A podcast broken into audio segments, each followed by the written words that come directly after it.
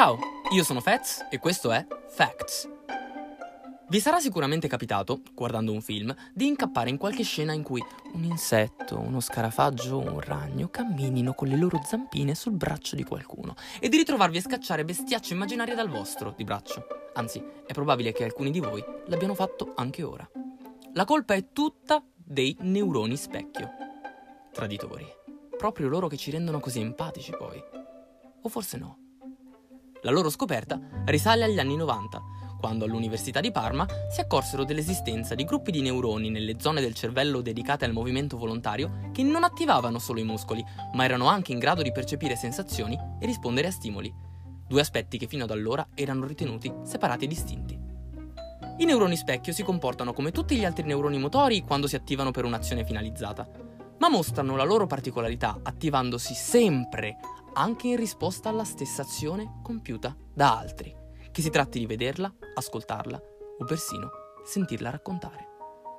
Quindi, a conti fatti, anche se vediamo qualcuno grattarsi e non ci grattiamo, alcuni neuroni del nostro cervello lavorano come se lo stessimo facendo. Che staccano visti. Mi spiego. Se io faccio questo,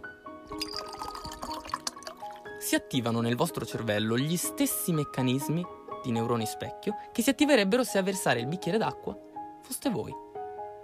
Dopo questa parentesi ASMR vagamente soft porn, chiediamoci perché il nostro cervello lo faccia.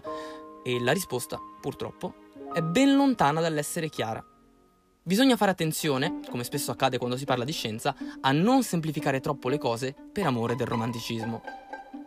Alcuni credono riguardi l'apprendimento per imitazione, come se il nostro previdente cervello facesse le prove perché nella vita non si può mai sapere quando qualcosa tornerà utile. Altri ancora pensano che i neuroni specchio servano invece per capire le intenzioni dell'altro sulla base dei suoi movimenti e della nostra esperienza.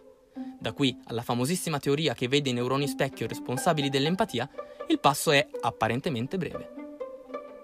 L'empatia è quel fenomeno che ci permette di entrare in sintonia con l'altro e di riuscire a comprenderne le emozioni e una narrazione suggestiva ma azzardata, che poi è quella che ha reso famosi i neuroni specchio, la vede originarsi proprio da questi.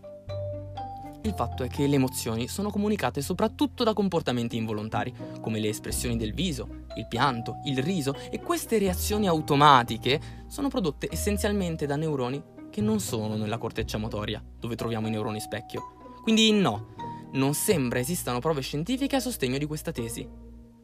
E pare ma questi sono solo gossip da laboratorio, che proprio questo atteggiamento fideistico nell'origine dei fenomeni psichici dei neuroni specchio sia costato il Nobel ai loro scopritori.